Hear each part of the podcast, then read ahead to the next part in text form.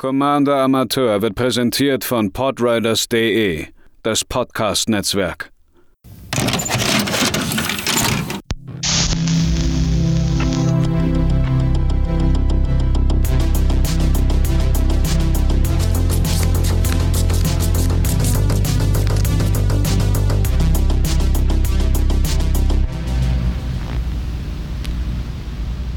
Herzlich willkommen, liebe Planeswalker, bei einem neuen Budget Deck, gebaut von mir, Matze, hier für den Podcast Commander Amateur.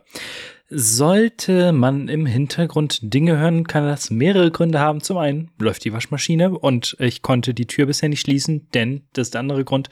Unsere Hündin ist leider gerade ziemlich krank und es kann also sein, dass ihr im Hintergrund mal ein Husten oder Würgen hört. Äh, das tut mir schon mal prophylaktisch leid. Das kann ich nun mal leider nicht beeinflussen. Dementsprechend versuche ich mich auch heute mit dem Deck ein wenig kürzer zu halten, einfach damit ich mich äh, dann besser um äh, den Doggo kümmern kann. Ich hoffe, ihr habt dafür Verständnis. Auf dem Discord-Server der Podriders, den Link findet ihr in den Show Notes, habe ich abstimmen lassen, denn ich wollte ein Tribal-Deck bauen. Und ähm, die Auswahl bestand zwischen einem Mimeoplasm Us Tribal Deck und einem Atla Palani Wurm Tribal Deck. Es äh, war am Ende ein Unentschieden an dem äh, Montag, an dem ich ausgezählt habe sozusagen und dementsprechend hatte ich den Tiebreaker und ich habe mich für Atla Palani entschieden. Das hat einen relativ einfachen Grund. Erstens, äh, ich liebe Naya. Ich weiß, dass die Farbkombination jetzt nicht sonderlich dolle ist. Allerdings weiß ich nicht, habe ich da einen Softspot für und äh, zum anderen ist das eine Art Deck, das ich schon mal für einen Freund bauen wollte. Denn als wir damals in der Schulzeit viel Magic miteinander gespielt haben, hat er sehr viele Würmer gespielt. Und dementsprechend wollte ich gucken, was man so machen könnte. Atla Palani Nest Tender ist ein Mensch-Schamane 2-3 für ein farblos, ein rotes, ein grünes und ein weißes. Und es tut mir leid, ich habe gerade äh, misgendert, das ist natürlich eine Frau. Und für zwei farblose und Tappen kann man einen 0-1 grünen Ei-Kreaturen-Spielstein mit Verteidiger generieren und tappen. Das ist wichtig, habe ich glaube ich gesagt, weiß ich nicht. Der interessanteste Text bei Atlapalani ist allerdings, uh, ich werde abgeschlabbert. Äh, immer wenn ein Ei, was man kontrolliert, stirbt, werden Karten von oben der Bibliothek äh, aufgedeckt, bis man eine Kreaturenkarte aufdeckt. Die kommt dann aufs Spielfeld und der Rest kommt unter die Bibliothek in einer zufälligen Ordnung. Ich hatte das bereits bei dem Polymorph-Deck erwähnt, dass Atla Palani in der Farbkombination ein bisschen in diese Richtung gehen kann. Und dementsprechend ist unser Deck eine Art schwaches äh, grünes Polymorph. Denn das schon mal vorweg, ähm, das meiste von unserem Deck ist äh, grün, 55% aller Mana-Symbole, äh, rot ist in 26% und weiß in 19%. Allerdings äh, habe ich genau diese Farbkombi gewählt, denn die meisten Würmer sind entweder grün, haben rot oder weiß drin. Dann kommen wir doch mal zum äh, ja, zu dem, was das Deck machen soll. Ich glaube, es ist nicht sonderlich schwer zu erraten. Wir wollen die Eier, die Atlapalani produziert, in Würmer verwandeln und dann unsere Gegner sehr dolle hauen. So einfach ist das Ganze. Um uns, um uns durchs Deck zu bewegen, haben wir die Klassiker, wenn wir mit großen Kreaturen arbeiten. Das sind Karten wie Garrick's Uprising, ein Enchantment für drei Mana, Davon ist ein grünes und zwei farblos. Und äh, das äh, besagt, dass, wenn es ins Spiel kommt und wir eine Kreatur mit Stärke 4 oder größer kontrollieren, ziehen wir eine Karte. Kreaturen, die wir kontrollieren, haben Trampel. Und immer wenn eine Kreatur mit Stärke 4 oder größer ins Spielfeld kommt unter unserer Kontrolle, ziehen wir eine Karte. Es ist eine meiner absoluten Lieblingskarten für äh, EDH. Die ist fantastisch. Äh, ähnlich gut ist dann Elemental Bond, zwei farblos, ein grünes ein Enchantment, immer wenn eine Kreatur mit Stärke 3 oder größer unter unserer Kontrolle ins Spielfeld kommt, dürfen wir eine Karte ziehen. Ähm, dann haben wir natürlich Return of the Wild Speaker, vier farblos grünes für einen spontanen Zauber. Entweder zieht man Karten gleich der größten Stärke an Nicht-Menschen-Kreaturen, die wir kontrollieren, oder alle Nicht-Menschen-Kreaturen, die wir kontrollieren, kriegen plus drei plus drei. Entweder viele Karten ziehen oder ein toller Finisher sein. Äh, witzigerweise ist mir neulich aufgefallen, habe ich sie gespielt, als die größte Stärke unter meinen Kreaturen von einem Menschen war. Sollte man darauf achten. Ist in diesem Deck komplett unwichtig, aber äh, kann durchaus vorkommen. Dann ähm, haben wir noch Culling Days, äh, eine dieser Karten, die ich nie vernünftig aussprechen werde können. Zwei farblose, ein Artefakt. Äh, kann man tappen und eine Kreatur opfern, einen Charge-Counter raufpacken und man kann für ein farbloses äh, dieses Artefakt opfern und dann Karten gleich der Menge an Charge-Countern draufziehen. Und das führt uns auch schon ein bisschen in den äh, nächsten Abschnitt. Wir haben eine ganze Menge an Utility-Karten drin. Und davon sind auch einige Sacrifice-Outlets. Denn wir wollen ja, dass die Eier, die Atlapalani herstellt, sterben, damit wir große Kreaturen bekommen. Und das natürlich im Idealfall irgendwie in Instant Speed, damit wir dann in unserem Zug eine große Kreatur haben. Dafür haben wir einige Klassiker in den Farben. Äh, Fanatical Devotion, Enchantment für drei Mana, eins davon ist weiß und man kann eine Kreatur opfern und eine Kreatur, die wir kontrollieren, regenerieren. Goblin Bombardment, man opfert eine Kreatur und schießt einen Schaden. Äh, Martyr's Course, man kann eine Kreatur opfern und äh, allen Schaden zu einer Kreatur oder Spieler von einer ähm, Source, von einer Quelle verhindern. Sollte also eure Gegner euch mit einem 15-15er angreifen, könnt ihr einfach Martyr Scores einsetzen und sagen, nö, ich kriege jetzt einfach keinen Schaden. Ähm, ist natürlich spannend, wie das mit Hexproof funktioniert. Das weiß ich jetzt nicht. Äh, ist eine spannende Regelfrage.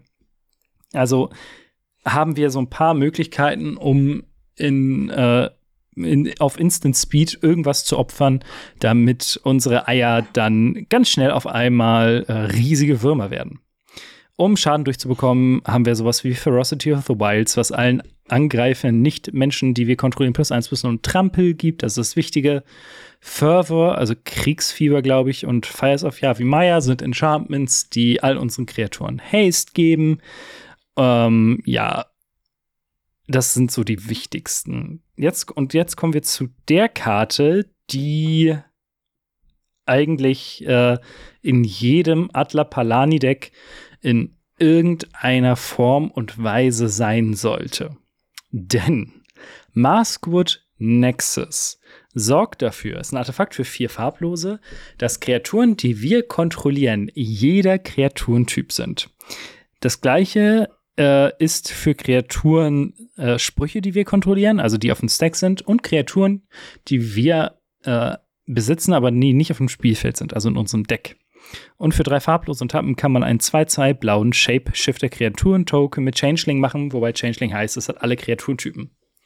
Das bedeutet, wenn Maskwood Nexus draußen ist und Atlapalani, ist egal, was von uns stirbt, äh, zählt das als Ei und triggert ihren Effekt und holt uns dementsprechend irgendeine andere Kreatur raus.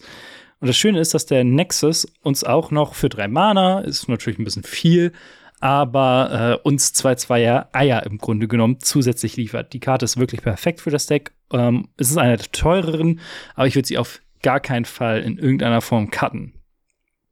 Um jetzt noch zusätzlich äh, durchzukommen, haben äh, wir das schöne Monument, das grüne Ronasis Monument, drei farblos, ein legendäres Artefakt. Grüne Kreaturensprüche, äh, die wir sprechen, kosten ein farbloses weniger. Und immer wenn wir einen Kreaturenspruch sprechen, kriegt eine Kreatur, die wir kontrollieren, plus zwei, plus zwei und Trampel bis zum Ende des Zuges. Der zweite Punkt ist eher selten wichtig, kann aber durchaus vorkommen. Und dann, das ist dann auch äh, die Verbindung zur ersten Fähigkeit. Wir haben insgesamt 21 Karten, die uns rampen, beziehungsweise die irgendwie dafür sorgen, dass wir im nächsten Zug mehr Mana haben. Denn selbst wenn wir mit Atlapalani coole Würmer rauscheaten, wir werden wahrscheinlich immer ein oder zwei auf der Hand haben. Und die Mana-Kurve dieses Decks ist sehr, sehr merkwürdig. Wir haben insgesamt äh, vier Karten mit Mana-Value 5, fünf Karten mit Mana-Value 6 und fünf Karten mit Mana-Value 7 und dann nochmal zwei mit Mana-Value 8. Ähm, dementsprechend brauchen wir unsere Länder draußen. Denn wenn wir die Karten auf einmal ziehen und wir sie nicht sprechen können, dann bringt das Ganze hier eigentlich gar nichts. Und dementsprechend mussten wir oder musste ich ordentlich äh, Ramp einbauen. Manches davon macht auch nur Treasure. Zum Beispiel Strike It Rich ist ein äh, Sorcery für ein rotes, was ein Treasure Token macht, hat Flashback für zwei farblos und ein rotes. Äh, genauso wie Seize the Spoils ist ein schöner ähm, Cantrip für zwei farblos, ein rotes. Kann man, muss man eine Karte abschmeißen. Man zieht zwei Karten und macht einen Treasure Token. Da kommen wir schnell durchs Deck, haben ein bisschen mehr Mana im nächsten Zug über und so arbeitet man sich langsam vorwärts. Und das ist eine Sache, die ist mir übrigens beim Goldfischen aufgefallen. Dieses Deck solltet ihr nie, nie, nie spielen, wenn ihr nur zwei Länder auf der Hand habt. Selbst wenn ihr zwei oder drei Mulligans nehmen müsst, drei Länder sind eigentlich mindestens notwendig. Und das ist auch eines der größten Schwächen des Decks. Es ist relativ langsam. Aber dazu dann gleich noch mal kurz mehr. Und dann ist natürlich die Frage, wenn wir alles vorbereitet haben, was cheaten wir denn raus? Welche Würmer sind in diesem Deck? Wir haben zum Beispiel den Bellowing Tangleworm. Drei farblos, grün-grün, 4-4. Er hat Intimidate. Das bedeutet, dass diese Kreatur nur von Artefaktkreaturen oder roten, äh, nicht roten, oder grünen Kreaturen geblockt werden können, beziehungsweise Kreaturen, die eine Farbe mit ihr gemein haben. Und sie besagt, dass andere grüne Kreaturen, die wir kontrollieren, auch Intimidate haben. Alle unsere Würmer sind mindestens grün. Manche haben noch eine zweite Farbe. Allerdings ähm, besagt das dann, dass alle unsere Kreaturen, die wir hier haben, schwerer zu blocken sind. Und da die groß sind, kann das sehr schnell sehr wehtun. Eine meiner absoluten Lieblingskarten aus dem ähm, aus Ravnica Allegiance ist der Ravager Worm. Drei farblos, rot, grün, grün, 4-5 hat Riot. Diese Kreatur kommt entweder mit einem 1-1-Counter ins Spiel oder mit Hast. Das kann man sich aussuchen, wenn sie ins Spiel kommt. Und wenn sie ins Spiel kommt, ähm, kämpft sie mit einer Kreatur unserer Wahl, die wir nicht kontrollieren, oder zerstört ein Land mit einer aktivierten Fähigkeit, die keine Mana-Fähigkeit ist. Ähm, so der Klassiker ist zum Beispiel High Market, ist auch in diesem Deck. High Market hat zum Beispiel eine Fähigkeit, dass man es tappen kann, um eine Kreatur zu opfern. Das könnte der Ravager-Worm zerstören oder aber ist es ein Removal-Spell. Ähm, dementsprechend, äh, ich liebe die. Ich finde die großartig. Gorger Worm ist eine ganz spannende Karte, drei farblos, rot, grün, 5-5, hat Devour 1. Devour bedeutet, dass man eine bestimmte Anzahl an Kreaturen opfern kann, oder beziehungsweise so viel, wie man möchte, und sie kommt dann mit entsprechend vielen 1-1-Countern ins Spiel. Da wir ja durchaus unsere Eier opfern können, könnte es wirklich so sein, dass wir den Gorgerworm aufdecken. Wir haben noch zwei Eier liegen, die opfern und dann kriegen wir auf einmal noch mal zwei weitere ähm, Würmer und der Gorgerworm selbst wird äh, kriegt zwei 1-1 Counter. Das ist ganz cool eigentlich. Und dann haben wir eine ganze Menge äh, an Karten, beziehungsweise wir haben schon im Deck so ein paar Sachen, die mit diesen ganzen, wenn was stirbt, Triggern arbeiten, beziehungsweise Opfern. Dementsprechend haben wir das auch in diesem Deck. Der Pelaka-Worm zum Beispiel kostet sieben Mana, wovon drei grün sind, sieben, sieben Trampel. Wenn ein Spielfeld kommt, kriegen wir sieben Leben. Wenn er stirbt, ziehen wir eine Karte. Voll gut. Penumbra Wurm kostet 5 farblos, grün, grün, 6-6, Trampel. Wenn er stirbt, kriegen wir einen 6-6 schwarzen Wurm-Kreaturen-Token. Oder der Symbiotic Worm, 5 farblos, grün, grün, grün, 7-7. Wenn er stirbt, äh, kriegen wir 7-1-1 grüne Insektenkreaturen-Token. Was natürlich doppelt lustig ist, immer mit Maskwood Nexus und wir weitere Würmer aus dem Deck ziehen. Äh, und zu guter Letzt mein eine Lieblingskarte aus diesem Jahr bisher irgendwie, habe ich das Gefühl, ist der Bücherwurm. Sieben farblos, grün sind sieben Trampel. Wenn ein Spielfeld kommt, kriegen wir drei Leben und eine Karte. Warum ist er in dieser äh, Sterbekategorie? Er hat die schöne Fähigkeit für zwei farblos und ein grünes. Können wir ihn aus unserem Friedhof in unsere Bibliothek äh, an der dritten Stelle von oben packen. Das heißt, selbst wenn er stirbt, kriegen wir, ähm, können wir ihn immer mit äh, dieser Fähigkeit in die Bibliothek schaffeln, beziehungsweise reinstecken. Und wenn wir noch ein Ei haben und es opfern können, kriegen wir ihn eigentlich meistens sofort wieder raus, kriegen Leben und ziehen eine Karte. Super praktisch einfach insgesamt. Und sollte mal zu viele Kreaturen irgendwie in unserem Friedhof landen, wir haben nämlich nicht so viele. Ich glaube, insgesamt sind es 19, wovon 17 Würmer sind oder irgendwie so. Ähm, wir haben das Elixir of Immortality, um unseren Friedhof zurück ins äh, ja, ins Deck zu mischen. Oh, ein, ein sehr schöner Wurm ist mir noch entfallen. Der Engulfing Slagworm. 5 farblos, grün-grün, 7-7. Immer wenn er blockt oder geblockt wird von einer Kreatur, wird diese Kreatur zerstört. Und wir bekommen Leben gleich dieser Kreaturs Widerstandskraft. Was so cool an der Karte ist, es wird kein Combat Damage verrechnet. Das heißt, ähm, alleine durch Combat kann man diese Karte eigentlich nicht zerstören. Da wir genügend Karten auch haben, die Trampel geben, hm, sind das immer sieben Schaden, die durchgehen und man zerstört die Kreaturen der Gegner. Es ist einfach eine wunder, wundervolle Karte.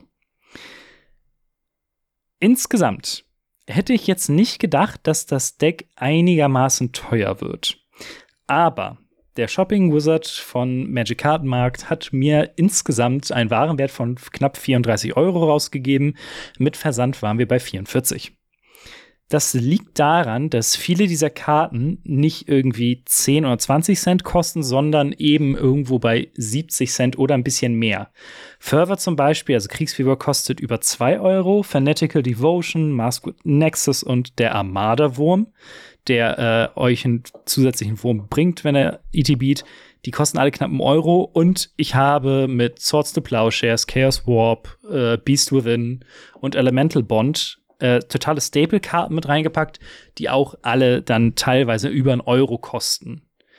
Die sind es dann auch, die das Deck hochtreiben. Allerdings sind es auch die, die dafür sorgen, dass es überhaupt so richtig vernünftig spielbar ist, ohne dass ihr große Abstriche irgendwie in den ganzen Interaktions- oder Karten-Zielsegmenten machen müsst. Dementsprechend würde ich schon versuchen, das ungefähr da zu halten. Wenn man allerdings Karten austauschen möchte, welchen macht man denn? äh, beziehungsweise welche Upgrades nimmt man vor. Meine Lieblingskarte jetzt wirklich aus äh, Ravnica Allegiance ist Rhythm of the Wild.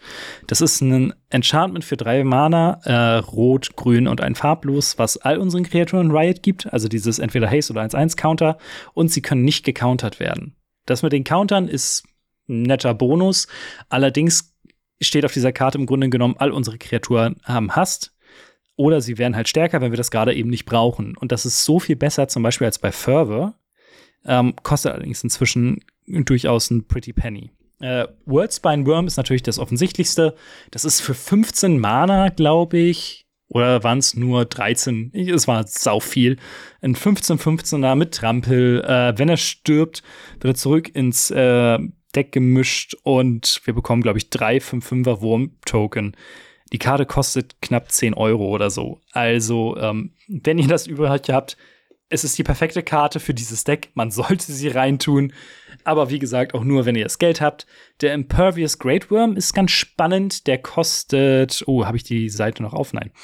Ähm, der Impervious Great Worm kostet irgendwie 12 Mana. Und ähm, Gesundheit, Lotti. Äh, ich habe ihn gerade mal aufgemacht. Gib mir eine Sekunde. Tülü. Kriegt niemand mit. Äh, hat Convoke, kostet 10 Mana. Ist ein 16-16er. Hat Convoke, das heißt, man kann Kreaturen tappen, um die Kosten zu re äh, reduzieren. Ist vielleicht ganz nett mit den Eiern und den Token, die wir generell machen manchmal. Äh, und hat Indestructible. Ist also ein ziemlich fieser äh, äh, Attacker. Kostet mindestens 1,30 Euro und der Elder Scale äh, Worm hat auch noch eine schöne Fähigkeit, kostet aber 1,50. Der besagt nämlich, ähm, dass, ah, jetzt wird es ein bisschen komplizierter, wenn er ins Spielfeld kommt und unser Leben unter sieben liegt, wird unser Leben sieben. Und solange wir sieben oder mehr Leben haben, fügt Schaden, also wenn Schaden das unter sieben drücken würde, passiert das nicht. Natürlich kostet die Karte 7 Mana ist ein 7-7er unter Trampel. Aber auch die kostet knapp 1,50 aufwärts. Aber das sind so die drei Würmer, die jetzt rein budgettechnisch nicht unbedingt dazugepasst haben. Aber wenn ihr da so ein bisschen mehr und Flavor und ein bisschen stärker spielen wollt, nehmt das gerne. Gerade der Worldspine Worm ist einfach perfekt. Ich liebe diese Karte. Rein zu der Spielstärke. Das Deck ist spaßig, und ich glaube, es ist super cool, wenn es richtig funktioniert. Das ist halt dieses typische Polymorph-Ding, wenn ihr irgendwas ab total Absurdes auf einmal flippt und alle rasten am Tisch aus. Das macht schon Spaß. Es ist ein cooles Haut-drauf-Deck. aber ich würde jetzt durchaus sagen, dass es nicht richtig stark ist. Es ist spaßig und ihr werdet mit Sicherheit auch die ein oder anderen Gegner raushauen. Ähm, und es ist, glaube ich, auch einfach ein sehr unterhaltsames Einsteigerdeck insgesamt. Richtig spielstark, um ähm, durchgestylten Decks oder durchgestylten Tischen mitzumachen, glaube ich eher nicht aber zum Beispiel, ich würde es ein bisschen stärker einschätzen als äh, die aktuellen Precons. Wobei ich auch länger nicht mehr gegen die gespielt habe. Vielleicht könnte ich mich da auch irren. Was ihr davon haltet, könnt ihr mir natürlich gerne schreiben in diversen Formen, irgendwie bei Instagram, bei Twitter, auf dem Podriders äh, Discord-Server oder gerne auch per Mail. Ihr findet alle nötigen Links in äh, den Show Notes und wir hören uns beim nächsten Mal wieder. Bis dahin. Tschüss.